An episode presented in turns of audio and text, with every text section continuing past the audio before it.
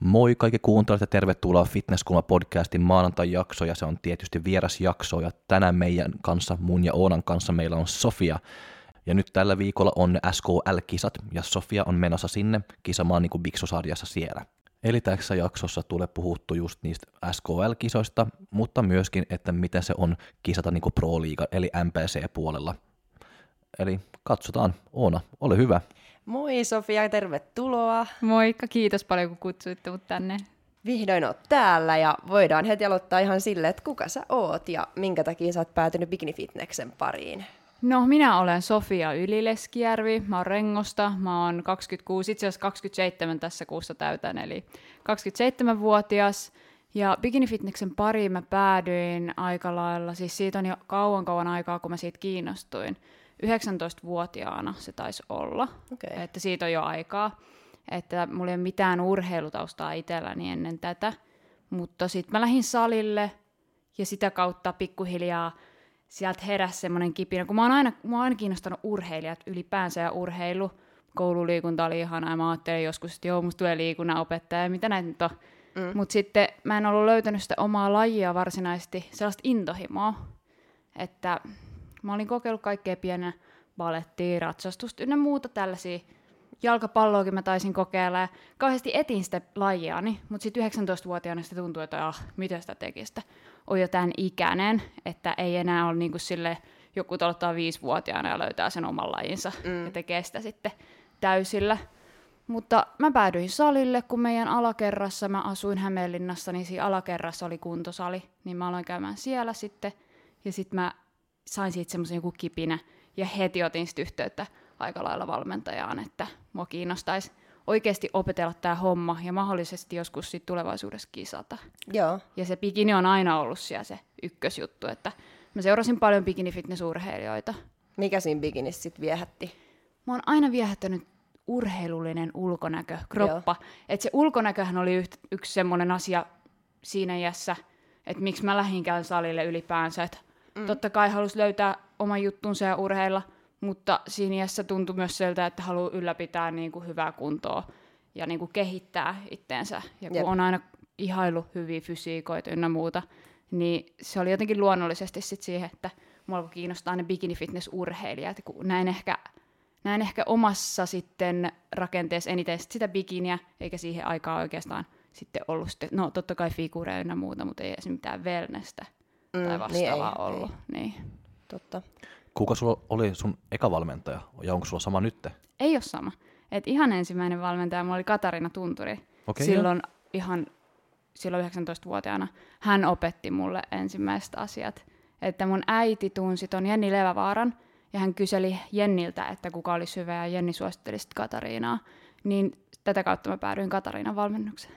Okei. Laitoitteko Katariinan kanssa heti sit kisatavoitteet lukkoon vai? Ei, ei missään nimessä. Et mähän en ollut kuitenkaan, mulla ei ollut pohjaa treenaamisesta. Mä olin ihan siis, mä olin semmoinen luikku narukäsi, mm. niin tota, ei ollut mitään pohjaa, että itsehän mä olin sitä mieltä, että mahdollisimman äkkiä lavalle, Ne. totta kai, kun mä ajattelin, että ei, äkkiähän tästä pääsee. Mutta Katariina sitten kertoi kyllä, että nämä faktat, että ei se nyt ihan niin simppeli homma olekaan, niin mm. sitten harjoiteltiin ihan, lähettiin ihan nollasta, tot- totta kai, syömiset piti opetella. Syömisen opettelu mulla kesti kyllä aika kauan, kun mä olin niin pieni ruokanen. Mä en oikeasti osannut syödä, niin siihen, siihen meni tosi kauan aikaa, että mä op- opin syömään kunnolla ja oikeasti silleen, että se kehittää. Mikä siinä oli vaikeeta? Oliko se niinku puuduttavaa vai tuntuuko, että sitä ruokaa on niin paljon, että ei Varmaan se- jaksa? Varmaan se, kun sitä ruokaa on niin paljon, Joo. kun mä oikeasti elin sille maitolasillisella ja leivällä, paahtoleivällä. Se oli Joo. se mun ruokavalio siihen aikaan, perus. Ja sitten välillä joku omena siellä täällä. Et se oli niinku ihan tosi vähäistä se mun syöminen. Mä söin lähtökohtaisesti mä oon aina syönyt tosi säännöllisesti kuitenkin, mm. että mä oon aina syönyt ihan vähän kuitenkin, ettei multu paha olla tai mitään sellaista, mutta se, että mitä määriä sit piti alkaa syömään, niin se oli mulle semmoinen tietynlainen shokki siihen aikaan, mm. mutta sitten siihen oppi kyllä. Mutta sit sä oot varmasti ollut tosi pieni, kun sä oot Joo, tullut. joo, on saanut varmaan niinku ihan en tiedä- kasvattaa sitä lihasta ja kokoamassa? Mä en tiedä paljon mä oon painanut silloin, mutta mä olin todella pieni rakenteinen, siis ihan hento semmonen, että mä en jaksanut autorengastakaan nostaa. Mä muistan, kun mä pihalla autosta koitin rengasta ottaa sieltä taka, taka tuot ronkista, niin en mä, en mä jaksanut sitäkään nostaa. Mä muistan sen jotenkin. painavia? No, ei no. ne nyt loppujen lopuksi yksi rengas niin paljon autoreng- henkilöautorengas. No mitä sitten, kun sä menit salille, niin oliko siellä sitten kanssa, että jos ei jaksa nostaa sitä auton rengasta, niin siellä kuitenkin sitten nostellaan punttia ja painoa, niin miten siellä lähti sitten hommat kulkemaan No. silloin ihan alkuun? ne lähti kulkemaan ihan hyvin. Mulla oli kyllä sellaista, mulla oli tosi kova motivaatio, mä halusin oppia kehittyä, mutta mä olin kyllä todella, todella heikko. Et mä jotenkin aina kyllä muistan sen, kun Katariina sanoi, että mun, että mun pitää kehittää, mit, miten se sanoi oikein? Tai mä en ollut tarpeeksi kärsivällinen siinä. Mä aika äkkiä siinä alussa, niin kun mua, alkoi, mua hermostutti se, että mä en saanut niitä painoja liikkeelle. Katarinakin aika vahvat painot laittoi mulle siihen vaiheeseen. niin kuin, mitä ainakin musta tuntui silloin, että joo, mä en, mä en Ne. jaksa millään, mä- kun mä olin niin, niin alussa. Mutta, ja sitten siinä tuli semmoinen vähän niin kuin kärsimättömyys, että miksei tämä nyt lähe. Niin kyllä mä oon siinä kehittynyt taas. Sit se on ero kuin yö ja päivä, jos miettii tätä päivää. Mutta se on just niin kuin monta kertaa just niin kuin aloittelen kanssa, että kun ne ei ole treenannut just niin kuin sillä intensiteetillä niin kuin näin ennen, Kyllä. että just niin kuin se hermonin johtavuus, että se ei ole vaan, niin kuin, se ei ole vaan niin kuin yksinkertaisesti, että mä menen salille ja tuu vahvempi, että vahvempi voi tulla, mutta se on just, että se ne hermojen niin. Niin. Niin johtavuus ei ole yhtä hyvä Ei. kunnes no, tänään. Että, Niin, niin. että se on melkein niin kuin isompi ongelma tai juttu niin kuin hermo, että tottuu siihen, että Joo. räjähtävä, räjähtävää siellä salilla ja pystyy niin kuin, jaa, aktivoida niin kuin mahdollisimman paljon mm. niin kuin lihaskuituja, jos sanotaan mm. noin. Kyllä. Ja sitähän halusi heti olla totta kai vahva ja taitava ja Mm. helvetin Paras. kova kaikessa. Niin. Mutta jännä, koska mulla on niinku jostain sellaista somen perusteella susta semmoinen kuva, että sä oot just tosi kärsivällinen ja semmoinen Kyllä mä nykyään on siis, ja nykyään tosi on äärimmäisen jämptisti. kärsivällinen ja just kaikkea näitä, mitä mä sanoin, mutta silloin 19-vuotiaana, nyt No mä niin. tosiaan täytän 27. Niin, silloin, melkein 10 vuotta. niin, silloin, silloin se meininki oli vähän eri. Joo. Mä tiesin kyllä, mitä mä halusin ja tavoitteet selkeät, mutta sitten siellä oli sellaista nuoren kärsi, kärsimättömyyttä mm. mukana kyllä. Tuntuuko sä, tai luuleeko sä, että tämä laji on tehnyt sitä kärsivällisyyttä tai kasvattanut sitä, vai olisiko se tullut sitten muutenkin iän myötä? Joo, kyllä kun on kuitenkin tähdännyt sitten lajin pariin niin monta vuotta, niin totta kai tämä on jollain tapaa muokannut omaa identiteettiään ja y, mentaliteettiä ja mitä mm. tahansa niin kuin vahvastikin. Niin. Ehdottomasti. Kyllä. Miten sitten kärsimätön Sofia, niin milloin te löitte sulle ekat kisatavoitteet lukkoon sitten? Sait vihreätä valoa Katariinalta. No Katarinan kanssahan mä en ikinä päätynytkään lavalle sitten, että mulla on ollut tässä välissä itse asiassa Katarinan jälkeen vielä yksi valmentaja ennen mun nykyistä valmentajaa, jonka kanssa mä sitten päädyin lavalle. Okei. Et mulla on aika pitkä matka tässä ollut sit loppujen lopuksi sinne Joo. kisalavalle. Ja muutenkin se, että mä löydän oikein valmentaja itselleni, joka sitten mun kanssa sinne tähtää. Mm. Että Katariinan kanssa mä lopetin valmennuksen, kun mä muutin Saksaan 2016. Mä olin vielä 2017 mun muistaakseni Katariinan valmennuksessa silloin kesällä, mutta sitten mä lopetin se.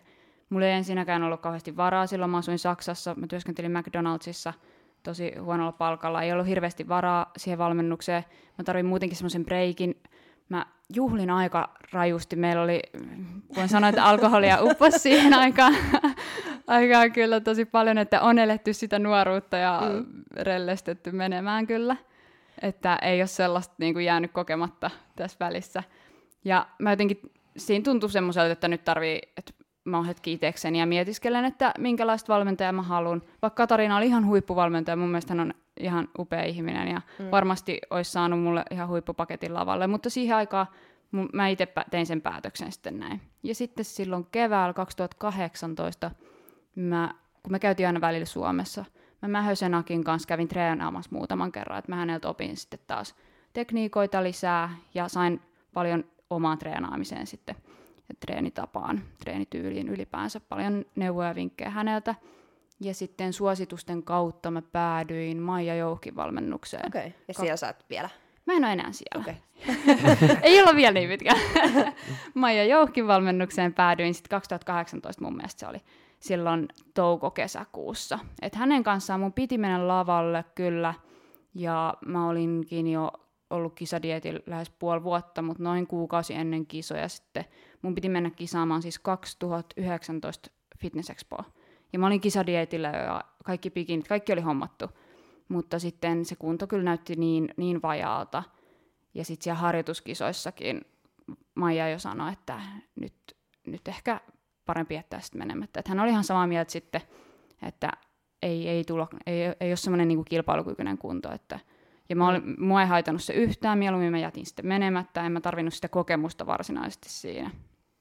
En, en mä kokenut, että mä haluaisin mennä niin vajaalla kunnolla sinne lavalle, että ottaa niin kuin huonoa fiilistä Mm, jonkun kokemuksen kustannuksella sitten. Niin se oli tosi hyvä päätös, mutta samalla mä sitten päätin, että mä haluan jonkunlaista, vähän toisenlaista valmennusta. Ja sitten mä päädyin, päädyin tuonne Fitfarmin tiimiin Harry Forsbergin valmennukseen. Okei. Ja Harrin kanssa ollaan nyt sitten päädytty lavalle asti ja edelleen ollaan nyt näissä NPC-hommissa. No niin, eli Harrille. Joo, Harri. Harri oli se viimeinen, mikä Joo, tota, on joo. tuntunut hyvältä vaihtoehdolta Kyllä. näistä kaikista. Kyllä. Mun on pakko vielä kysyä, tota, palata taaksepäin, että mitä sä teit Saksassa? Tai miksi sä olit Saksassa? Ja mä katsoin jostain Instasta sun jostain kysymysboksista, että Joo. sä oot menossa sinne takaisinkin, niin Joo. mikäs paikka tää Saksa on sulle? Siis ihan Saksaan tuli lähettyä 2016 ihan noin vaan niin kuin huvikseen. Mä halusin lähteä ulkomaille. Mä en ole ikinä käynytkään Saksassa. Sitten mm. se jotenkin tuli semmoinen fiilis, mä olin Suomessa McDonaldsissa töissä, tuli semmoinen fiilis, että okei, että nyt jotain vähän Mm, muuta tähän elämään kuin pelkkää. jonnekin. niin, sitten mä lähdin Saksaan McDonaldsiin töihin. Osaatko Saksaa? No en, oo, en osaa saksaa, mä en ole ikinä opiskellut saksaa, että siellä kun teki töitä, niin mä kyllä opin sit sen työsaksan ihan Joo. sujuvastikin, mutta voin sanoa, että pitäisi alkaa nyt taas opiskelemaan saksaa, koska tosiaan sinne on takas lähtökohta. Ensi kuussa itse asiassa muutetaan takas Saksaan. Kun mä lähden opiskelemaan sitten taas, mä lähden musiikkibisnestä opiskelemaan sinne. Et vaikka on kovat tavoitteet fitness sen puolellakin, niin kyllä mä haluan sitten tota musiikkibisnestäkin lähteä siellä vallottaa maailmaa. Oo, Kiinnostavaa. Mihin päin Saksaa? Ja, Berliiniin. okei. Joo. Ja mitä tämä musabisnes, onko se niinku laulaj, laulaja vai jotain Ei, ei mä, en, mä en itse ole artisti tai muusikko, että ihan sitten kulissien takana artistimanageri, kiertojen manageri tai PR-hommia vastaavia Okei. bisneksen puolella. Kiinnostavaa. Siin, siinä onkin on niinku, varmaan siitä iso homma yhdistää tätä Onhan siinä. fitnessä ja Totta kai. Niinku tuommoista alaa, missä Niin, varmaan saa kai. eri tavalla kanssa tehdä töitä, että Kyllä. saa jalkaa. Mä uskon, että kyllä urheilu antaa taas, taas niin paljon henkisesti on antanut niin kuin eväitä sitten, että sitten mitä hyödyntää siellä musiikkibisneksen puolella. Niin, ja siis ihan kaikessa Kyllä, elämässä, että kaikessa elämässä, että kyllä fitnessurheilu Mm. antaa paljon ja opettaa. kyllä se kasvattaa. Mm. Miten sitten, niin Harrin kanssa, palataan Joo. takaisin siihen val, niin kuin fitnekseen, mutta Harrin kanssa sitten päädyit lavalle, niin milloin sulla oli ekat kisat ja milloin tämä kaikki alkoi niin kuin virallisesti? Kaikki alkoi virallisesti vasta viime vuoden, eli 2020 Kotka Fitness Cupista. Et silloin oli mun ensimmäiset kisat sitten. Eli 2019 mun piti jo mennä lavalle, mutta sitten siirrettiin vuodella tavoitteita. Niin 2020 Kotka Fitness Eli Cupissa. mä- viime vuonna. viime vuonna. Ei siitä ole niin kauan. Ei olekaan apua. Näin vähän. Silloin oli, kunto oli semmoinen, että halusi mennä ja oli tyytyväinen. Mä ja olin erittäin tyytyväinen mun kuntoon. Ja mä oon aina ollut sitä mieltä, että musta on kyllä potentiaalia. Mä oon aina nähnyt sen ja tuntenut, mm. että mm, mm, kyllä tästä on vielä johonkin. Ja sitten oli erittäin hyvä kunto mun mielestä saatiin sit viime syksynä Mm. lavalle. Mä oon kans myös sitä mieltä, että toi on niinku, että jos kunto jää vajaaksi, niin eihän sinne kannata mennä. Että sit sulle helposti jää vielä semmoinen, että Mm. ihmiset muistaa sut just siinä huonokuntoisena ja se maine Niin. voi jäädä ja olla vaikea sit niinku päästä siitä yli, että sun pitää sitten oikeasti tulla seuraavan kerran hyvässä kunnossa. Ja Niin ja ainakaan ekat kisat että- ehkä, totta kai sä voit mennä missä kunnossa ta- tahansa lavalle, se on ihan itsestä kiinni sit, miten se ottaa, mutta mä en kokenut, se kunto oli oikeasti tosi, tosi vajaa, että se oli, jos miettii nyt viime vuoden kisakuntoa, niin se oli seitsemän kiloa enemmän mm. silloin vuosi sitten, kuin mitä mä olin sit oikeasti lavas, lavalla. Et se oli aika, aika rasvainen kunto kyllä vielä 2019 niin. kuukausi ennen kisoja vielä, niin se, ja mun vuosi sinne tai tänne, niin mun kirjoissa se ei tuntunut Niin, taas ei. sit miltään.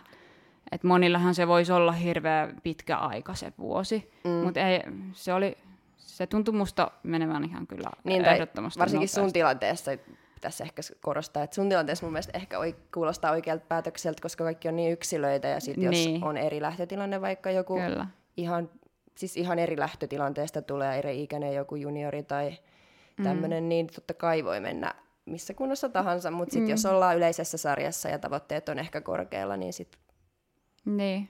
kannattaa miettiä, että lähteekö sinne vaan harjoittelemaan. Joo, joo, ja kun on kerta niitä harjoituskilpailujakin oli jo, mm. niin sai sitä jonkunlaista lavakokemusta ja esiintymiskokemusta sitä kautta. Että ei ollut pakko mennä sinne itse kilpailuihin sitten pettymään ja toteamaan, että ei musta totte. no miten sulla meni sitten siellä Kotkassa ja siitä sitten jatkuu NFE? Joo, Kotkas meni tosi hyvin. Mä voitin sen mun sarjan ja sitten siitä jatkuu NFE matka ja siellä mä tulin kakkoseksi. Että erittäin hyvin ensimmäinen kisavuosi meni kyllä. Olen todella tyytyväinen. Hyvä. Harmittiko se kakkos ja Ainahan se harmittaa tietyllä tapaa, koska se oli niin, niin lähellä se ykkönen. Mm. Kakkoseksi on aina innoittava jäädä, niin. koska se, se, se voit tuntea jo sen kullan että, ja, ja sen MM-kisamatkan ja muut, että totta kai. Mutta sitten kun mulla on pit, oli pitkään jo kolkutellut kuitenkin NPC-kisahaaveet, ja se, että mä vaihan npc niin siellä, niin se, ei se sitten ollut niin varsinaisesti suuri pettymys, koska ne mun tavoitteet ei loppujen lopuksi ne suurimmat tavoitteet kuitenkaan ole tuo IFPPn puolella. Joo, niin eli mä... sä tiesit jo tavallaan siellä NFL-lavalle, että tämä ei joo, ole joo, mun kyllä reitti. Mä, kyllä mä tiesin sen jo siellä, että keväällä mä, mä oon aina katsonut, seurannut Pro-liigaan urheilijoita alusta asti. Eihän silloin, kun mä olin 19, niin ollut, ollutkaan Elite Prota mm. esimerkiksi, liitot ei ollut sille erkaantunut, niin aina mä oon ajatellut, että mä haluan vielä olympialavalle. Se on ollut se ihan niin kuin alusta asti se ykköshaave, se olympia. Niin siinä sitten luontaisesti, totta kai kun täällä Suomessa ollaan, niin kuitenkin ajattelin, että menisikin saman Fitness Expoon. Ja täällä se kulttuuri NPC ei ole niin vahva ollut. Niin monet valmentajat aina lähti viemään mua totta kai sinne IFPPC. Ja mäkin olin tosi avoin ja seurasin sitä. Ja eihän me vielä ole, tai tämä Elite Prokin on niin tuore kuitenkin mm. liitto, että oli jännä seuraa siitä, että mihin se menee. Mutta sitten se vaan vahvistui ja vahvistui siinä, varsinkin sitten sen 2019 epäonnistuneen dietin jälkeen, kun mä ajattelin, että ehkä sen jälkeen sitä NPC. Mutta sitten kun mulla, jä, mulla jäi se vähän kaiveleen, että mä olin niin lähellä sitä NFL-lavaa, että mä olisin halunnut sinne ja mä olin bikinit kaikki hommattu, mä että no mä menen vielä sinne. Mutta sitten keväällä kuitenkin tuli, mä olin aloittanut dietin kohti 2020 NFEtä Harrin kanssa. Mä kuitenkin tuli keväällä sitten semmoinen olo, että en tiedä kyllä. Mä sanoin Harrille, että mua kyllä kiinnostaa toi NPC, että, että ainakin sitten NFE jälkeen mun pitää oikeasti harkita tätä. Ja Harri sanoi, että joo, että katsotaan nyt tämä NFE ja mietitään sitten. Se kuulosti kyllä vähän siltä Harri, että Harri ei lähde mua sinne valmentaa NPCn puolelle, kun ei Harri ole valmentanut sinne. Mm. Silloin keväällä se kuulosti siltä, mutta mä olin aika tuore, meillä oli tuore valmennussuhde siinä vaiheessa, ei, ei me tunnettu vielä toisiamme niin hyvin, kun sitten taas ekojen kisojen jälkeen Harri sitten uskalla sanoa ja lupautui mulle, että hän, hän valmentaa mut kyllä NPC. Et siinä oli kyllä se luottamus sit jo kasvanut siihen pisteeseen niin kuin molemmin puolin, että hän uskalsi ottaa haasteen vastaan samoin kuin minä. Hyvä. Että on löytynyt valmentaja kaikkien kokeilujen jälkeen ja sitten vielä joo, jatkuu. Joo, joo. sitä on niin kuin molemmille meille kyllä oi, opettelua tämä, että lähdetään nyt tuonne NPCn puolelle. Sä Totta kai... Niin, oot Harri Neka NPC. Joo, joo, mä oon Harri Neka, että Harrille, Harrille varsinkin opettelua tässä paljon ja se on kiva opetella hänen kanssaan. Mähän, mä, tie, mä oon paljon seurannut NPC ja Pro Liigan urheilijoita, että mulla on kyllä aika vahva tietämys siitä, mitä siellä bikinissä mm. haetaan ennen muuta ja poseeraukset ja näin, mutta kyllä tämä yhteistyö Harrin kanssa varmasti nyt Niin, opetatte on, toisenne. Niin, niin, erittäin hyvä.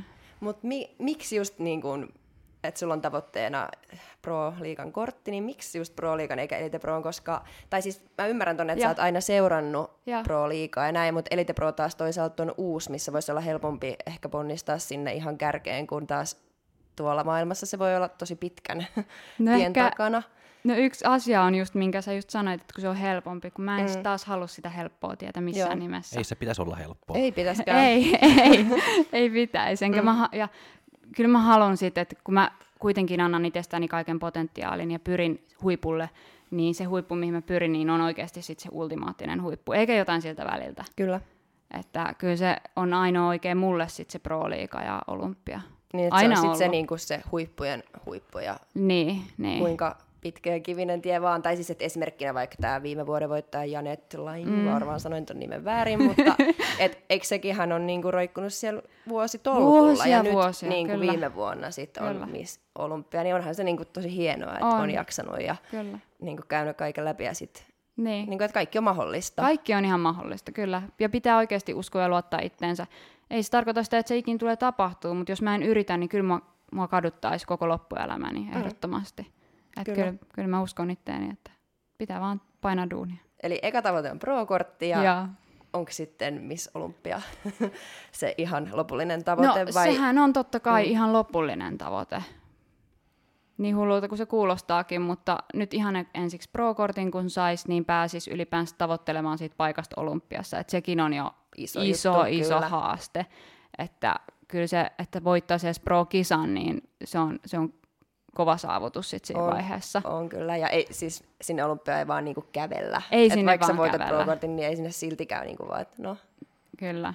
seuraavaksi olympiaan vaan sinnekin pitää sitten niinku, Ja äärimmäisen suuri haaste on päästä olympia top 10 Mm. ja top 5 ainakin. Et se on siis, onhan se ihan hullu peliä kyllä ja iso iso haaste, mutta mä, mä pyrin parhaimpaan. niinpä. Ja tässä nyt, jos missä tarvitaan sitä pitkäjänteisyyttä Niin tai tarvitaan. sitä, mitä silloin Kyllä. Sofialla ei 19-vuotiaana vielä ollut.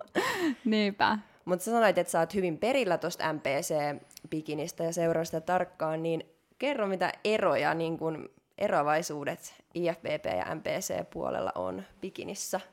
Fysiikan suhteen vai ylipäänsä? Ylipäätään siis ihan tosi mm. kaiken suhteen fysiikka, esiintyminen, koko se maailma siellä kulissien takanakin ja kaikki mm. mitä tiedät. Kaikki mitä tiedän. No, itsellähän kisakokemusta varsinaisesti, jos pitäisi miettiä sen kautta, niin ei vielä ole kauheasti, kun on vasta yhdet NPC-kisat takana ja kahdet IFPPn kisat, jotka on Suomessa. Että kansainvälisistä kilpailuista mulla ei IFPPn puolelta ole ollenkaan kokemusta. Mutta kyllähän totta kai eroavaisuuksia on nämä ihan simpeleimmät, mitä meillä tulee mieleen, poseerausasennot ja fysi- mitä fysiikalta haetaan eri asioita. Ja lu- luukitkin vai- vaihtelee aika, tai siis luukeissa on tosi suuri ero, jos miettii, mitä IFPPn puolella on. Aika se venäläisluukki on tosi suosittua Mm. ja vahva, vahva se hius, mikä se on, Tää tää otsa, otsa, otsa tehty tässä, ynnä muut tämmöiset aika, aika sellaiset vahvat, mitä sieltä Venäjä, Venäjältä tulee, kun taas sitten noin todella amerikkalaisia e, noit kauneusihanteita, mitä sitten NPCn puolella haetaan ja Pro-liigassa, todella sellaista, miten se nyt osaisi sanoa, todella naisellista, kuitenkin nuorekasta, kaunista, sellaista hehkuvaa. Ihan, se, tähän pitäisi laittaa kuvat vierekkäin. Sitä on vaikea selittää sanoin, mutta ne luukit ylipäänsä on jo aika erilaiset. Ja totta kai niin kuin varpaista päästä varpaisiin, niin Mm. haetaan todella erilaista sitä Mi- kokonaisuutta. Mitä mulla tulee mieleen, niin IFBB-laja on IPF, IFBB-lainappi on niinku punapikinisiä Mhm. mm-hmm. ihmisiä rivissä ja sitten MPC, niin siellä on mun mielestä turkoosit Se on kyllä ihan taas totta. Niinku Turkoosit useimmalla. ja violetit Mm. ja tällaista, että punaista on pikkuhiljaa alkanut vähän tulee. Varsinkin toi Ashley Kaltwasser nyt on voittanut aika monet pro-kisat viime aikoina punaisissa bikineissä, niin huomaa, että sieltä kautta on pikkuhiljaa tullut sellainen trendi tänä vuonna, että NPCn puolellakin on nähty enemmän punaisia bikineitä, mutta ne ei jostain syystä siellä sovi mun mielestä niin hyvin urheilijoille kuin esimerkiksi IFPPs. Mm. IFPPs punainen on mun mielestä ihan täydellinen väri urheilijoille, mutta NPCn puolella se jotenkin, se ei vaan hehku samalla tavalla. Mm. Sinne kyllä sopii ne turkoosit, Niin sopii. mitä mun on taas vaikea just ehkä kuvitella silleen valtavärinä mm. IFBBn puolella Niin jostain on. syystä. On, on, on ehdottomasti. Että totta kai punaiset NPC kautta Pro Leagueassakin sopii joillekin, mutta se on aika yksilöllistä kuitenkin. Se on Mm. jännä, miten tuntuu, että siellä niillä väreillä on enemmän, bikinien värillä on jotenkin enemmän vaikutusta siihen kokonaisluukkiin Kyllä. jo, jostain On. syystä. Voitaisiko sun mielestä puhua jopa eri lajeista? Joo, mun mielestä periaatteessa voitaisiin. Mm. Onhan, ne, onhan ne ihan eri. Niin, ne eri on. lajit. on. Niin. Haluatko vielä vähän ö, tarkemmin kuvailla sitä fysi- fysiikkojen eroja? Joo. On varmasti siis ihan ääretön määrä kuuntelijoita, keitä kiinnostaa Kyllä. nämä, ja et on niinku kiva, että joku kertoo, joka... Niin Jos miettii NPC, tämä Pro Liigaa, esim. selkä bikini fitnessissä. Siellähän selkä peitetään hiuksilla. Tuomarit ei halua nähdä liian kehittynyttä selkää esimerkiksi. Jos sulla on lyhyt tukka, niin sit sun selän pitää olla ihan täydellinen, koska sulla ei hiuksia peittämässä sitä. Ja jos sä kauheasti väläyttelet sitten tukan alta sitä selkää, niin se voi laskea sun pisteitä, jos se selkä ei ole juuri kun sen pitää. Kun taas sitten IFPPn puolellahan hiukset vedetään sivuun ja näytetään se selkä. Ja mm. pitää olla leveä selkä ja korostetaan sitä selän leveyttä ja lihasten syvyyttä ynnä muuta. Niin se on yksi iso, iso mm. eroavaisuus siellä. Ja tuollahan on aika NPC ja IFPPP Pro-liigassa pakaroilla on todella iso merkitys, että siellä haetaan sitä takareiden ja pakaran kiinnityskohtaa. Ei, ei liian vahvasti, mutta kuitenkin, että se sieltä näkyy. Mm. Että pitää se kunto ja kunnon kireys on ihan siis hyvin pääosassa, mitä ne hakee. Et pitää olla hy- hyvässä kunnossa, oikeasti kireässä kunnossa. Totta kai rakenteella on iso merkitys ja esiintymisellä ja kokonaisuudella muutenkin, mutta kyllä siellä vaan pitää olla kunnossa, jotta sä voit pärjätä ja menestyä. Mm. Ja totta kai IFVkin puolella pitää olla kunnossa, mutta se on tietyllä tapaa vähän kuitenkin armo, armollisempi sitten, että ei sen pakaran takareiden kiinnityskohdan ole sieltä erotuttava varsinaisesti niin vahvasti. Mm. Että siellä on enemmän, katsotaan sitten tietyllä tapaa. No esimerkiksi tuo Jana Kuznetsova, että mm. se on, sillä, ei sillä ole mitään niinku kireä kiire, kun se oli. Se oli mm-hmm. vaan just niinku rakenne ja rakenne semmoinen... ja pyöriä Kyllä. nätti, sä tiedät noin, mutta ei se niinku kire ei ole. se semmoinen kire ole. Jos katsoo just noit huippu top, top kärkeä tuolla Pro-liigas bikinissä, niin, niin on ne, on ne Pekini, Jennifer Dory ja Etila niin. ja ne, että niin. kyllä ne on aika... Ne on, ne on kovassa kunnossa. sitten. Eri maailma.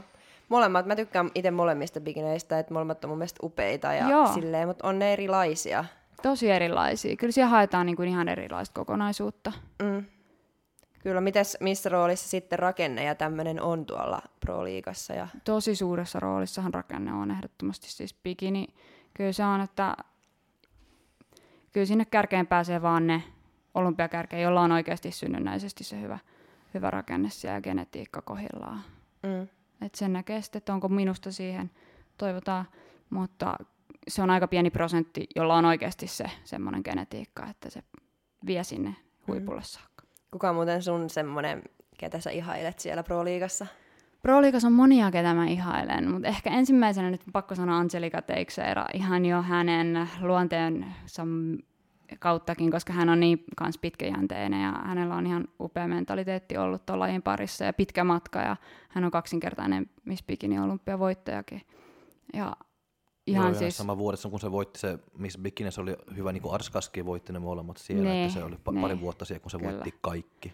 Et en, eniten mä ihailen hänen just mentaliteettia ja hänen päätään, mm. että kuinka kova pää hänellä on. Tuolla Pro on paljon noita pitkän linjan on, niin, on. on todella pitkät urat. Et, no totta kai elite nyt on ollut vasta muutaman vuoden, että eihän siellä nyt voikaan mm. olla semmoisia ei, ei, ei niin yhtä pitkän linjan tyyppejä, mutta et se on ihan totta, että siellä on niin oikeasti monta kisaa, ketkä on ollut niin vuosikausia mm, mukana, mm. ja se on mun, munkin mielestä tosi arvostettavaa ja hienoa. Kyllä. Ja se tekee se urheilu myöskin, että sä voit seuraa joku niin pitkää aikaakin, että se ei ole vain yksi, Tähden. joka tulee niin, ja menee, että niin. sitten että aha, okei, okay, kaksi vuotta sitten se on poissa, mutta kun sä, sä saa joku suhde niin kuin sinnekin, kun sä seuraat sitä sama ihminen kyllä. vaikka kymmenen vuotta, joka on kisannut. Kyllä, kyllä. Kyllä mm. siinä niin kuin tulee ihan erilainen erilainen fiilis ylipäänsä seuraakin sitä urheilua, kun siellä pyörii ne samat ihmiset ja samat urheilijat ja seuraa heidän matkaansa ja kuinka heidän fysiikka kehittyy mm. ja he itsekin kasvaa siinä, niin on se siistiä seurata. Sitten kun joku lopettaa, niin se on järkytys. On se joo, on se joo. ja surullista, että toisin kuin, että ehkä elitessä vielä ei ole tullut niin. semmoista, että jos joku lopettaa, niin se on okei, okay, no niin. kuka sieltä sitten seuraavaksi tulee? niin, sitä, se on ihan totta, että siellä on vähän kuitenkin, ei siellä ole niin tullut se lainappi semmoiseksi niin yhtenäiseksi, mitä niin, se on sitten. ja ne ei ole myöskään saanut mitään niin nämä isot nimet sinne, ei, että ei mitään niin kuin, niin kuin kunnon niin kuin starat, joka on ollut siellä nyt niin kuin monta vuotta, että niin. joo, se on uusi, li, niin kuin uusi joo, mutta ei se nyt niin niin u- u- on niinku muuta, että onko se ollut niinku mm. neljä, ne, on viisi se vuotta? On se ollut verrattuna uusi. On no Pro Liigaan verrattuna joo, mutta, niinku... niin, mutta just tämmöisiä pieniä juttuja, mitä nyt niinku mua vaan, niinku, että kun nyt tänä vuonna ne, niinku ne Pro-kisat, ne pidä niinku ne niin. ars, Arskat ja MM-kisat niinku sama niin kuin sama viikonloppu Niin. siellä. Mä oon vaan, että no, komaan. Että se on nyt vähän, että voi tehdä niin, jutut niin paljon parempi niin kuin mun mielestä. Kyllä, kyllä. Kyllä se että, vaan ne, niin on. että se tuntuisi vaan, että no, ne ei ole yrittänyt niin kuin parhaansa Mhm, ainakin. mhm. Kyllä. Et kyllä mä ihailen tuota Pro-liigaa.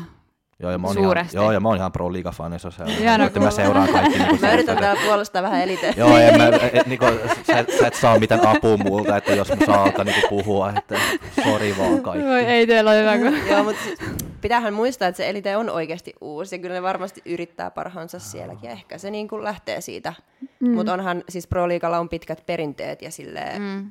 Totta kai niillä on ihan eri lähtökohdat tällä hetkellä tehdä tota juttuja. Ja Joo. just Olympia on iso kisa ja Mm, ja nyt kun mä, nyt kun mä taon tätä rautaa tässä ja se Elite Pro tosiaankaan ei, ko- en, mä en koe sitä niin semmoisena varten otettavana vaihtoehtona, niin totta kai mä lähden sinne IFBB Pro Liigan puolelle sitten tähtäämään, mm. kun Me- se niin, tällä hetkellä on se kovin. maailmalla kyllä ja Suomessa ehkä kuitenkin vielä pää, pää puol, mikä tämä on, liittona on kuitenkin ehkä IFBB ja sitten Onhan elite. se joo. Niin miten tähän sun vaihokseen on sit muut suhtautunut kuin Harri? Että onko No. ihmiset ollut ihmeissään vai? No mähän en kuitenkaan sitten loppujen lopuksi ole tuo bikinilavoilla niin paljon pyörinyt Mm. tähän mennessä, No kuin vasta kaksi kisaa Suomessa. Eikä mulla ole nyt niin kuin älyttömästi seuraajia, että se ei mä ole huomannut, että se olisi jotenkin shokki ollut ihmisille tai varsinaisesti mitään tällaista. Ja sitten mä oon paljon kuitenkin ennen sitten näitä viime syksynkin kisoja kuitenkin somessa tuonut sitä kiinnostusta esille, että mua kiinnostaa Pro-liiga. Ihan avoimesti on puhunut siitä jo aikaisemminkin, että ei se ollut vaan, että naps tosta noin vaan mä ilmoitan, että mä siirryn NPCn puolelle, Mm. vaan varmasti on moni jo osannut sen arvellakin, että näin tulee käymään. Mm. Ja Harrikin mulle sanoi, että kyllä se oli niinku ihan vaan ajan kysymys, milloin mä sinne lähden tähtäämään. Mm. Että kaikki on ollut tosi iloisia ja myönteisiä. Kyllä olen mä saanut palautetta, että ihmisiä kyllä yllättävän paljon kiinnostaa. Sitten taas NPC on saanut palautetta myös, että heitä, heitä henkilökohtaisesti itsensä kiinnostaa vaihtaa. Ja kysellä, ja, jos- ja tota mä oon kuullut Joo, aika usein nyt viime aikoina, että Etenkin ihmiset viime haluaa, aikoina, koska joo. se, nä, se, MPC alkaa tulla vähän niin kuin, enemmän niin kuin tänne niin Kyllä. myöskin niin kuin Ruotsissa nyt tänä vuonna ne järjestää kolme MPC-kisaa, niin. Niin. kuin Better Bodies Challenge ja niin kuin Pro, challenge, Pro-kisa siellä. Ja nyt, Ja nyt Suomessakin, Suomessakin, Tampereella on joo. Pro Qualifier. Mm. Ne, kun se levittäytyy pikkuhiljaa enemmän ja enemmän, myös Pohjoismaihin, Niinpä. Eurooppaan noin muutenkin, niin se on helpompi sitten suomalaistenkin ehkä kokea se matkustaminen, sit, kun on lähempänä niitä mm. NPC-kisoja.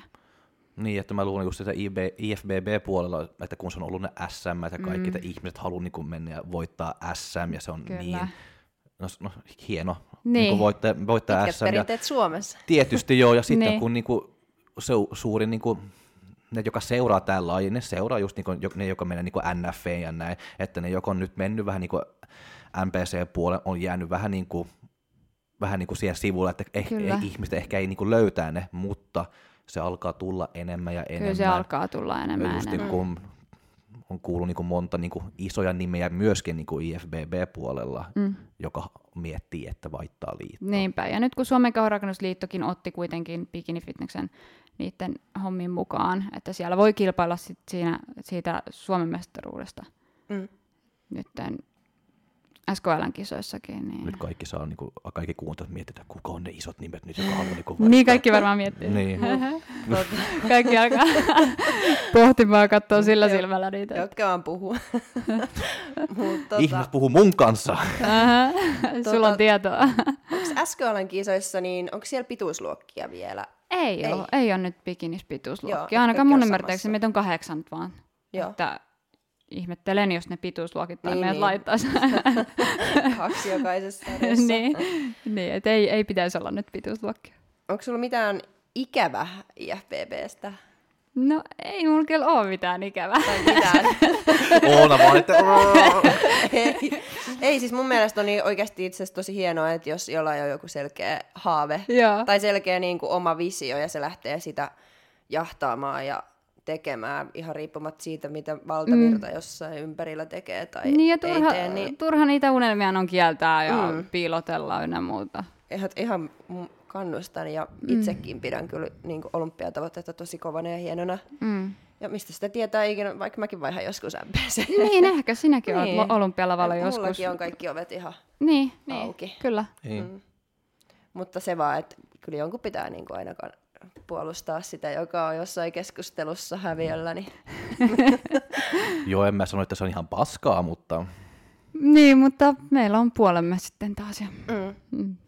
Mutta koetko sä, että saisit pärjännyt sit, tai saanut sen pro-kortin tonne elitepuolelle sit jotenkin helpommin tai nopeammin? No, Koska olet paljon puhunut siitä, että MPCS onpa kovempi taso. onhan se tosi kova taso NPCC Pro Qualifierissa. Totta kai ihan aina kisoista riippuen, Mm. että ketä sinne tulee paikan päälle. Että toisaalta kyllä mä koen, että Elite Pro-kortti olisi helpompi ollut saada, varsin, varsinkin jos olisi vaan niitä KV-kisoja lähtenyt sitten painaa siitä. Mm. Että eiköhän Eiköhän sieltä olisi jostain sitten napsahtanut. Totta Mm. kai kyllä mä uskon, että sielläkin on aika pieniä kisoja ja vähän osanottajia joissakin Niin on. KV-kisoissa, että on helpompaa. Että nyt Pro Qualifiereissa on aika paljon itse asiassa Elite Pro-kisaajiakin näkynyt. Että mä sain viestiä yksi päivä yhdeltä Elite Pro-kisaajalta, oli itävaltalaiselta, että hän kyseli multa just NPCstä, että minkälaista oli kisata, ja hän sanoi, hän sanoi että kaikki hänen Elite Pro-kaverinsa on siirtynyt NPC, että hänellä on tosi yksinäinen olo. Että kyllä sen näkee, että Elite Pro-kisaajatkin sieltä siirtyy kohti Pro-liigaa. Mm. Kyllä. Sä oot tämmöinen suunnannäyttäjä kansainvälisestikin näköjään. Se on ihanaa, kun tullaan kyselemään kyllä, Niin. että kansainvälisetkin urheilijat tulee kyselemään. Mutta se on kiva, kun sä päivitätkin siitä niin paljon. Kyllä mä päivitän. Mä Ja, tykkään päivittää aika paljon näistä. ja just niin kuin kerrot ja Mm. englanniksi sä päivität, onko, se niin, onko sillä joku ihan syy liittyen tähän, että on No, kuitenkin tavoitteet tuolla Totta kai, totta kai niin- myös sen, sen suhteen on, koska on- kun on tavoitteet korkealla, niin et sä oikein voi sit suomeksi kaikkea tehdä, vaikka totta kai sä voisit, mutta kyllähän kyllä siinä on vaan paremmat mahdollisuudet sit tulevaisuudessa, esimerkiksi sponsorimahdollisuudet Mm. ynnä muut, nä- nä- näkyvyys, paljon, paljon enemmän saa näkyvyyttä, kun oikeasti tuottaa sisältöä englanniksi, kun Kyllä. että sä teet vaan Suomen sisällä, kun Suomessa ei edes olla varsinaisesti vielä niin kiinnostuneita NPC-bikinistä Mm. ja Pro-liigasta niin suurelta osin kuin ylipäänsä, jos englanniksi teet, niin sullahan on koko maailma siinä avoinna. Kyllä. Se on ihan totta ja varmasti niin kuin vaan tärkeää Niin. avittaa sitä. Ja se on sitten luontevaa mulle tehdäkin englanniksi, ja varsinkin nyt kun mä lähden opiskelemaan taas musiikkibisnestä Saksaan, se on englanninkielinen koulu, niin se tulee oikeasti olemaan joka päivä se englanninkielen mm. käyttö ylipäänsäkin. Niin kyllä. Joskus kun katsoo nyt Olympian, kun siellä on se, missä haastatellaan niitä, kun ne istuu siellä auditoriossa, niin siellä on aina joillain tulkit mukana, niin Niin on, varsinkin Se- brasilialaista ja on ihan handlaa sitä englantia, mm. mutta sä et tarvi sit semmoista en, en. mukaan. Tota, niin, jos mennään noihin sun tavoitteihin, niin ja. jahtaako se niitä niin kauan kuin saat? Siis... Et onko, onko sulla semmoinen niinku just pitkäjänteinen asenne, että niin kauan kun et mä saan mitä mä haluan, että Totta kauan kai- sitä jahataan. Mä, mä jahtaan niin kauan kyllä joo, kunnes mä saavutan mun tavoitteet, mutta sitähän ei voi ikinä elämästä tietää, mitä elämä tuo eteen, että jos joku palo loppuu esimerkiksi lajia kohtaan, niin totta kai se pitää sitten lopettaa, eikä väkisin yrittää jotain. Eihän siitä tulisi mitään. Mä ikinä saavuttaisi niitä tavoitteita, jos mä väkisin niitä yrittäisinkaan. Et kyllä tästä, tähän, tässä pitää olla hintohimoa, että sä pystyt ylipäänsä noin isoja tavoitteita saa, saavuttaa. Ja pystyykö niitä ikinä, pystynkö minä ikinä siihen, eihän sitä voi tietää oikeasti, ellei mä yritä. Onhan se niin pieni prosentti, kuka voittaa Miss Bikini Olympian esimerkiksi, Niin. jos mietitte, kuinka monta sitä on voittanut. Viisikö? Nyt äkkiseltä, jos miettii. No en me, me jaksakaan laskea, mutta kuitenkin. No, No, Kaltvasser, Teixeira. Elisa, Janet sitten Courtney King, ja Pekini. ja Na- Natali, Pekini? oliko se Natali? Ihan ensimmäinen bikini. Natalie Melo. Joo. Joo. Joo. Onko Isa Pekini voittanut? Joo, se voitti 2019. No Mm. niin. Joo. Joo. Mä- Se on mun semmoinen, kenestä mä tykkään siellä. Hän on tosi upea fysiikka kyllä. voitti- kun se hän voitti eilen. Joo, Tampa Proon. Voitti nytten, Ah. tuli takas Mm. kyllä vahvana. Ja Tosi upea fysiikka. on, on, on. Et se viime vuoden olympiahan nyt meni, kun ei ollut ihan nappisuoritus häneltä, mutta hän- hän ja hänen valmentajansa oppi siitä ja nyt eilen pärjäsi erittäin hyvin ja mä uskon, että olympiasta tulee aikamoinen taas, kun Janet ei kisa tänä vuonna. Et siellä on bikini olympian Mm. ykköspaikka auki kelle tahansa Mm. heistä. Että nythän aika kova nimi on tuo Daraja Hill, joka viime yönä kans voitti tuon, hän tuli kakkoseksi siis Elisan jälkeen viime yönä ja voitti muun muassa Jenniferin, joka on tuo Bikini Olympia 2. Mm. Hän päihitti sen, että siellä on aika kova lainappi kyllä tulossa olympiakärkeen ja kova taisto ylipäänsä. Että hän, Darajahan oli viime vuoden olympias 14, ja nyt hän päihitti jopa kaksi bikinikilpailijaa, jotka oli viime vuonna top vitosessa. Niin kyllähän sieltä, hän on kyllä uusi nimi, jota seurata. Mm. Osaako sanoa, että mistä se johtuu, että nuo sijoitukset menee vähän tolleen vuosittain ristiin rastiin, että sitä usein ihmetellään, varsinkin just bikinissä, että minkä takia jossain kisassa joku on eka ja tokas, mm. toisessa kisassa se ei sitten ole finaalissa, niin onko sulla joku vastaus tähän, että miksi se on näin? No kyllähän se pitää nähdä siellä paikan päällä se, että Mm. et vaikea sitä on arvioida kuvien ja videoiden perusteella meidän täältä Suomesta esimerkiksi tai mistään muualtakaan, mutta esim. viime vuonna Janetin kunto vaan oli paras. Se kokonaiskunto, hän oli kireydeltään täydellisin ehdokas voittajaksi. Muissa oli vähän jotain viilattavaa. Mm. Et se vaan, kyllä ne tuomarit, mä, mä luotan ihan täysin sataprosenttisesti siihen, että ne tuomarit on kokeneet ja ne tietää, mitä ne hakee, mutta se, se taso siellä ää, huipulla on vaan niin kova ja ne eroavaisuudet on äärimmäisen pieniä. Et jos miettii voittajan eroavaisuutta siihen, joka tuli vitoseksi tai kutoseksi tai seitsemänneksi, niin se ei pakosti ole niin hirveän suuri loppujen lopuksi. Mm. Ne on pieniä tekijöitä, mitkä siellä vaikuttaa. Mutta järjestykseen ne on laitettava kuitenkin. Kyllä. Ja se taas on niin kova just ja kääris, mm. että jos se vaikka se oly- olympia numero ykkönen nyt, jos sillä on off-päivä, off-päivä se ei tuu toka, se tuu mm. neljäs tai viides. Niin no, niin no. Että jos on päivä on vähän off, se, Se- ei, se, se- ei ole toka, se on neljäs tai viides. Sen pitää olla hyvin nappisuoritus just sinä päivänä, ja se on monille niistä urheilijoista iso stressikin. Varsinkin mm. sit hallitsevalle bikini-olympialle voi olla suuri stressi se päivä, että pitäisi päihittää se, tai kaikki muut, ja ylipäänsä ylläpitää se titteli itsellään. Mm. Niin. Siinä vaatii sen oikein fiiliksen ja sitten just noi erot, mitä on niin pieniä ja niin niitä ei oikeasti, ne, ne voi nähdä vaan siitä tarpeeksi läheltä Kyllä, lavaa. kyllä ne voi Livenä. nähdä, että kuvista on hir- Mm. hirveän vaikea sanoa. Että kyllä ne tuomarit varmasti mm. on tehnyt ihan oikeat ratkaisut kaikkien suhteen. Ja sama pätee ihan täällä meillä Suomessakin, Niin, että niin. kuvien perustelu on niin kuin mahdoton. Et, On se. ja on melkein videonkin perusteella, että se on niin kuin siinä lavan vieressä sä vaan näet jotain semmoista, mitä sä et näe. Niin. Kyllä kun on itsekin katsonut kilpailui ihan siitä lavan edestä, niin on mm. Se ihan eri kuin Se mitä se on. näyttää siinä jollain videolla. Kyllä, Et ihan mahdoton video, en ihan mahdoton arvioida, mutta on se vaikeampi. vaikea, kyllä. Mm. kyllä. Et sen takia tuomarit ei arvioikaan mistään live-striimistä, vaan siitä ihan Mm. Kyllä. metrin päästä.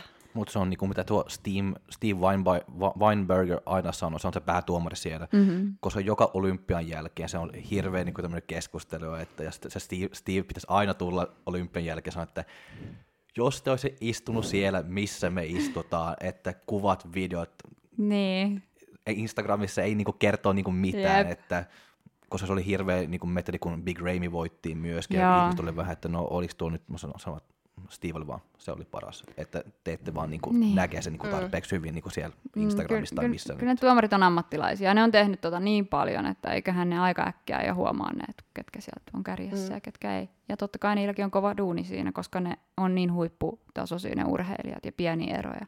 Kyllä niiden pitää pohtia sitä varmasti aika tarkkaan, mutta Mm. kyllä ne tekee mun mielestä työnsä tosi hyvin. Kyllä.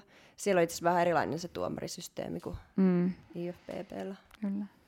Mutta ei, ei mennä nyt siihen, siihen sen enempää. Niin syvälle ihan. Niin, koska mä en ole ihan varma, että miten se menee, mutta sä voit kertoa, jos sä tiedät. Tarkoitatko Niin. niin. ylipäänsä pisteytystä? Niin pisteytys, että siellä on se päätuomari jotenkin, joka päättää, että kuka voittaa. Ja, tämä en tiedä, mutta mä oon jotenkin ymmärtänyt, Mä en että itse siellä... ole ihan varma, meneekö se sitten Amerikassa ja Euroopassa samalla. Pitäisi mennä Joo. NPCn puolella, mutta mäkään en ehkä uskalla tässä varmasti lähteä mitään. Minna joskus selitti sen mulle ja mä olin ihan, että häh, miksi siellä sitten on useampi tuomari, mutta se saa joskus selittää sen meille kaikille. Joo, se on ehkä parempi niin. miten, se, miten se tuomarointi siellä sitten niin menee. Mutta koetko että kun tuolla haetaan sitä kirempää luukkia ja kirempää kokonaisuutta, niin onko se sulle haastavampaa vai tuntuuko se, että se, se ei ole se haaste, vaan mu- muut tekijät, mitä tekee tuosta matkasta haastavaa? No mä en ehkä koe, että se olisi mulle se haaste, että haetaan sitä kireätä kuntoa. Totta kai nyt esim. Portugalin kisoissa mä en missään nimessä ollut tarpeeksi kireä. Ja mä tiesin sen jo sepäkkärillä. Mä sanoin nädille mun miehelle, että mä en ole nyt ihan iskussa. Mä huomasin sen siellä peilissä jo, että mä oon pehmeä.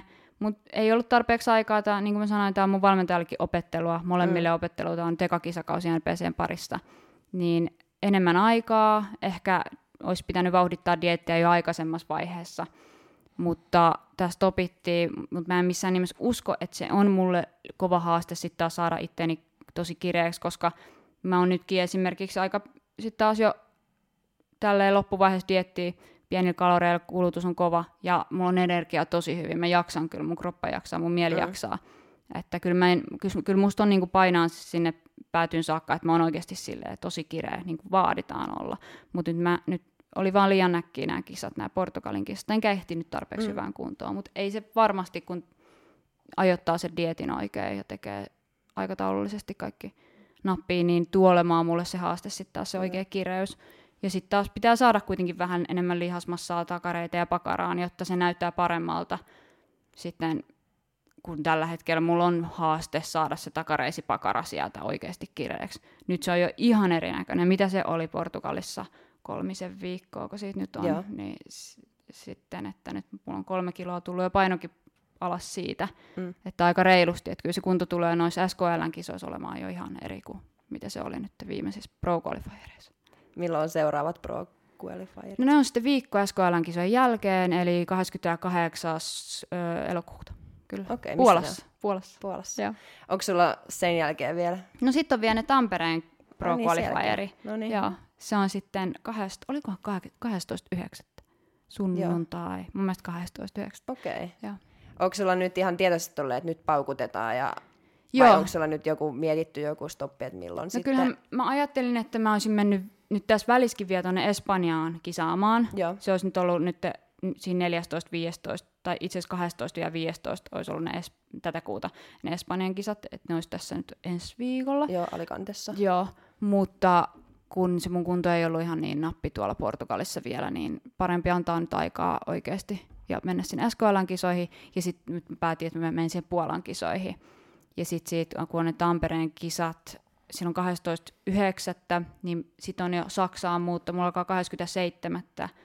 Ei kun 27.9. nyt menee ihan numerot sekaisin. 27.9. mulla alkaa koulu Berliinissä, että siinä välissä pitää hoitaa se muutto ainakin, mutta mä oon kyllä avoin sille, että mä oon katsellut noita Mm. listoja, että kyllä siellä on kilpailuja Puolassakin muun muassa sitten taas lokakuussa ihan lokakuussa on muutamat kisat tässä ja sitten on, Tanskassahan on ne kisat kanssa. Että tässä on kyllä lähetty kisoja vielä syksyn, syksyn mittaan, että mä oon avoin sille, että jos vaan jaksaa ja kunto on hyvä, Mm. niin mikä ettei. Kyllä. Ja tosta on pakko kyllä kehua MPC, että on oikeasti kisoja ja sitä Joo. tarjontaa, että joka viikonloppu tai joka toinen on jossain joku kisa. Niin on siis se, on kiva. Se on, se on kans ihan siis suuri etu tässä, Mm. että ei mua stressaa se, että okei, koronan takia nyt yhdet kisat peruttaisikin, koska no, kohta on sitten toiset. Kyllä. Että ei tarvi oikeasti miettiä, että Se on se yksi kisa ja sitten niin, seura- seuraavan puolen vuoden päästä. niin, se olisi aika, se on innoittava tilanne kyllä Mm. siinä vaiheessa, että pitäisi mennä niinku sen sieltä mukaan. niitä kivoja. Ja sitten sieltä Berliinistä on varmaan vielä helpompi niinku Joo, se on, matkustella. mun mielestä se on tosi hyvä puoli siinä, että me muuttaa Saksan sieltä on helppo matkustaa, siellä pääsee vaikka junalla minne tai bussilla, ja se on oikeasti halpaa sieltä mennä. Kun Suomessa se on aika kallis lähteä reissaamaan, että kyllä tämä on aika, aika muista rahamenoa ollut. Niin. No, sitä tämä laji kyllä on. niin, niinpä. Tota, niin. Toi sun hyvä asenne kyllä, mikä välittyy nyt tästäkin keskustelusta, kun sä oot sanonut monta kertaa, että nämä on niin opetellaan ja oli ekat kisat ja tommonen niin pitkäjänteinen asenne. Joo, Niin miten sä oot saanut sen, koska sitä tässä lajissa oikeasti tarvii, pitkäjänteistä asennetta ja sitten tuommoista just, että suhtautuu tolleen kypsästi, että häviöt opettaa ja vaikka voittoa mm. haetaan ja tämmöistä, mitä sulla on, niin mm-hmm. miten tuohon pisteeseen on päädytty, jos niin ei Kyllä ole se- edes aina ollut? kyllä se vaatii luonteelta sellaista, se, se vaan vaatii tosi kovaa luonnetta ehdottomasti. Ja pitää olla tarpeeksi itsekäs, että pystyy tekemään niitä ratkaisuja, mitä tämä laji vaatii, eikä ottaa huonoa omatuntoa niistä. Ja kyllä, kyllä nämä vuodet on vaan kehittänyt siihen, kun on niin selkeät tavoitteet ja tietää, että se vaatii paljon, niin mm. totta kai mä tähtään sitten niitä kohti, enkä murehdi sitten joistain huonoista sijoituksista ynnä muista, koska niitä on kuitenkin jokaisella. Ihan Miss Bikini Olympia voittajillakin on niitä huonoja sijoituksia siellä alla ihan vuoden varmasti. On. enemmän kuin yksi. Mm. Siellä on useampia ja monilla ammattilaisilla, jotka on tällä hetkellä huipulla, niillä on kestänyt monen monet pro qualifierit edes saada pro-kortti. Niin ei tässä, ei tämä ole mitään, että yhtäkkiä vaan ekat pro qualifierit ja mm. tästä noin vaan olympialavalle. Ei se ole kellään, tai harvalla se on niin oikeasti. Että nytkin se, joka voitti tuolla pro qualifierit tuolla, tai voitti pro-kortin tuolla Portugalissa, se oli hänen kymmenes pro qualifier. Että kyllä se vaati sen verran kisoja alle, mutta hän sitten myös suoraan meni pro-kisoihin ja voitti pro-kisat, joka oli aika kova suoritus sitten häneltä ja nyt hän on menossa vuoden olympiaa ihan tuoreena ammattilaisena, että se on jännä mm. hänen, hänen tarinansa sitten. Että kyllä siellä tulee noita, noita tällaisia kovia nousuja niin kuin hänellä amatööristä ihan muutaman kuukauden päästä kisaa sitten olympiassa, mutta hänelläkin on paljon tehty pohjaisia ja hänkin on entinen IFPP-urheilija. Joo. Mutta toi on mun mielestä, mistä pitäisi ottaa just malli ehkä niin kuin IFPV-puolellekin, just, että ei oleteta, että kaikki tulee heti tai että pitäisi tulla. Mm. Että jos kaikki ei tule heti, niin se ei voikaan tulla, koska tuolla oikeasti painetaan niitä vuosia. Ja Kyllä siellä painetaan. Niin fitnessessäkin toi Oksana, joka siellä on ollut monta kertaa missä ollut, niin eihän sekään niin kuin alkuvuosina päässyt tyyliin top 10 mm. Olympiassa ja nyt on voittanut monet olympiat peräkkäin. Niinpä. Ja... Mäkin olen niin paljon seurannut mm. noita pro-urheilijoita ja katsellut ja kuunnellut podcasteja ja niiden tarinoita ja, ja niiden matkaa, niin ei se ole mikään oikeasti ollut semmoinen helppo tie niin. kellekään niistä. Että et tosta noin vaan. Niin. Et jos oikeasti, kyllä se on kaikille aina opettaa jotain, ne epäonnistumiset siellä vähän huonommat kunnot, se aina opettaa, kaikki vie eteenpäin. Mm. Munkin 2019 vuonna, kun en päässyt lavalle, se oli kuitenkin mun eka kisadietti. En mä ollut siitä masentunut, että en päässyt lavalle. Mä opin siitä äärimmäisen paljon, ja Maijalta ylipäänsä opin siinä vuonna tosi paljon uusia asioita koko lajista. Mm. Niin mä oon kaikesta vaan tosi kiitollinen aina kaikki on, kaikki on eteenpäin mun mielestä. Kyllä. Mikään ei ole sellaista negatiivista ja mikään ei vie mua kuitenkaan taaksepäin. Että vaikka tulisi loukkaantumisia, vaikka tulisi mitä tahansa, niin niistäkin oppii. Mm. Ihan mun mielestä kaikesta tällä siis niistä oppii. eniten niin. epäonnistumisista. Niin oppii. Eli ne on, ne, on, ne on sen suhteen ihan todella tervetulleita taas, koska kyllä mä, mä mietin, että jos olisi semmoinen, että voittaa, voittaa, voittaa, niin olisi, se olisi ehkä aika raskasta myös sekin sitten päälle. Koska sit sä oot koko ajan siinä, että mun on pakko voittaa, koska mä oon mm. voittanut tähänkin mennessä kaikki. Et kyllä se on siisti kokea niitä kaikkia tunteita siellä lavalla sitten ja kaikenlaisia Niinpä. sijoituksia. Ja tuntuu se voittakin paremmalta kuin on epäonnistunut. Tuntuu, tuntuu ehdottomasti. Mutta sua ei pelota, että mitä muut ajattelee, että jos se epäonnistuu. Ei, siis ehdottomasti yksi isoimmista asioista mun mielestä tässä lajissa on se, että ei pidä ajatella, mitä muut ajattelee, kun et sä tee tätä ketään muuta varten kuin ittees mm. varten. Ainoa, niin kuin, ei, monet aina puhuu sitä, kun he on pettänyt toiset ihmiset mm, huonolla sijoituksella. Kun mä aina mietin sitä, että et sä petä ketään siis huonolla sijoituksella, mutta kuin sitten ehkä omat odotukset. Mutta mun mielestä se, se on aika sellaista, sä et tee itsellesi hyvää semmoisella ajattelutavalla missään nimessä, että pitää aina tehdä kuitenkin, sä teet tätä urheilua niin ittees varten, mm. että, ja kaikki ihan varmasti kannustaa sua ja on ylpeitä, vaikka sä Kyllä. tulisit viimetteeksikin. Ja siis myöskin se on fakta, että kaikki unohtaa myös sen, että sä oot voittanut ja sen, että sä oot hävinnyt. Eihän kukaan niinku ei. pidä kirjaa toisten mistään ei pidä, sijoituksista. Ei pidä. Eikä sillä ole oikeasti merkitystä, ei. koska kyllä ne kovat tekijät on niitä, jotka on kokenut kaiken. Mm. Taas. Ja pitkään. Niin. Voisitko sä valmis muuttamaan jenkkeihin? Tuntuuko että se voisi olla, jos niinku oikeasti lähtee tai pääsee sinne olympialavoille, niin pitäisikö sen muuttaa vielä tänä päivänä? Mun mielestä tänä päivänä se ei ole missään nimessä pakko muuttaa sinne. On kovia urheilijoita, jotka asuu e- Euroopassakin edelleen, mutta totta kai pitäisi olla sit valmiudet matkustaa ehkä enemmän ja oleskella siellä kuukausia tai vastaavaa, mutta mä oon ihan valmis kaikkeen, mä oon tosi avoin elämän suhteen. Ja sitten taas täällä alla, mitä mä opiskelen, musiikkibisnes, niin mä voin muun muassa freelancerina työskennellä sitten jatkossa, jos vaikka olisi niin, niin hyvä tilanne, että pääsisi joskus kiertojen manageriksi, niin sekin on sitten helposti voi olla freelancer-hommia, niin voi sitten vähän syklittää sitä urheilun kanssa esimerkiksi, mm-hmm. jos mä nyt teen näitä kahta esimerkiksi samaan aikaan. Kyllä. Mutta kyllä mulla on, mulla on itsellä niin kuin ihan koko maailma avoinna, että en mä ole itse sitoutunut mihinkään yhteen maahan loppujäkseni missään nimessä. Että mm. m- mulle kaikki on, niin kuin, kaikki on koti. Ihana. Mutta luulisin, että niinku tuolla musiikkialalla nyt olisi Jenkeissäkin Joo, joo. Niinku ihan se on, ku- isot se on, se on semmoinen ala, että mitä nyt lähtee tavoittelemaan myös, että se on ihan maailmanlaajuisesti mahdollista Mm. kanssa. Tiedätkö muuten, että onko niinku bikinissä tämmöisiä ihmisiä, jotka on olympiassa ja pärjää siellä, ja sitten niillä on joku toinen tommonen ura siinä Siis sivussa, vai onko ne kaikki, niinku, kaikki siinä fitneksessä? Ei ole kaikki fitnessessä. Mä itse asiassa kuuntelin viime vuonna, mä en muista kuka hän oli, Figure, Figure Olympia top vitosessa. Mä en muista kuka hän oli, mutta hän työskentelee ihan siis, oliko myymällä, ei, ei myymällä päällikkö, se oli joku vähän isompi tit- titteli jossain tällaisessa tavaratalossa. Mutta kuitenkin siis ihan normi duunia tekee. niin, niin. Ja hän rakastaa sitä työtä ja omaa tiimiään siellä. Ja hän sanoi, että kun on kiva, kun saa koko tiimi kannustaa ja saa vapaata sieltä. Mutta hän on ihan siis huipputason figureurheilija ja tekee ihan tällaista normaalia NS-duunia kuitenkin. Joo, Että kyllä siellä on, se on ihan mahdollista. okei. Okay. Se on vaan mihin aikansa käyttää. Toiset Mm. mm. käyttää aikansa sitten esimerkiksi valmen, valmentamiseen, toisten ihmisten valmentamiseen. Niin, no niin, totta. Sekin Niin. on sitten työ, Niin, mutta se kyllähän ne tekee vaan... työtä, Mm. mm. kyllä. Että mihin ne tunnit käyttää. Mä voin käyttää ne tunnit sitten esimerkiksi siihen musiikkibisnekseen, mitä mä siellä sitten tuun tekemäänkään. No onko se niin, että siellä tarvii kuitenkin sit jo sitä rahaa jostain muualtakin kuin siitä itse bikinifitneksestä, vai pystyykö sillä pelkästään jo elättää itsensä, että kisaa? Pelkästään kilpailemisellahan ei, ei pysty itsensä elättämään. Et ne palkintorahat on aika pieniä, pari tonnia tällaista pro-kisaajillakin, että ne ei ole mitään huikeita summia. Joo, Paitsi olympiasummathan on sitten taas eri luokkaa, mutta sponsorien avulla pystyy elättämään. Sosiaalisella medialla on iso merkitys Mm. nykypäivän tässä kehonrakennuksessa ja fitnessurheilussa, että sitä kauttahan voi saada hyvinkin tuloja ja sponsoreita, että kun ottaa Niin. sen sosiaalisen median haltuun, se nyt vaan on niin, mikä nykypäivänä on. niin. Senkin voi laskea silleen, että sä teet sitten työksessä sosiaalista Kyllähän mediaa. sitä voi laskea, Niin, joo. koska ei sekään siinä nyt ihan itsestään pyöri, Ei, ei, pyöri kuitenkaan. ei.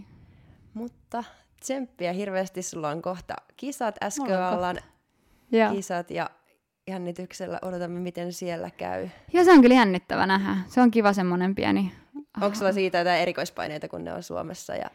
Ei, itse asiassa kyllä mä, mä huomaan, että se on erilaista kisaa Suomessa kuin ulkomailla. Niin. Kyllä, ehdottomasti. Ei mulla siitä erikoispaineet sen suhteen, koska sitten taas mä kuitenkin tavoittelen NPCtä ja Pro-liigaa. Eihän ne ole NPCn Niin, ei. tuomareita, ketkä Mm. mm. SKLn kisoissa on, että mikä sijoitus siellä onkin, niin ei se tarkoita sit sitä, että mä en voi pärjätä seuraavalla viikolla Puolassa.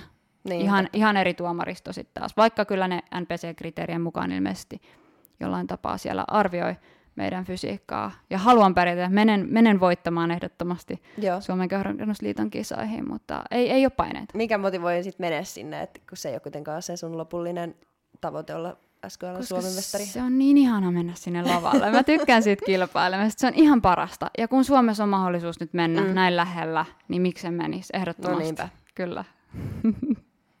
Hyvä. Kiitos. Kiitos, Kiitos. teille, oli ihana olla.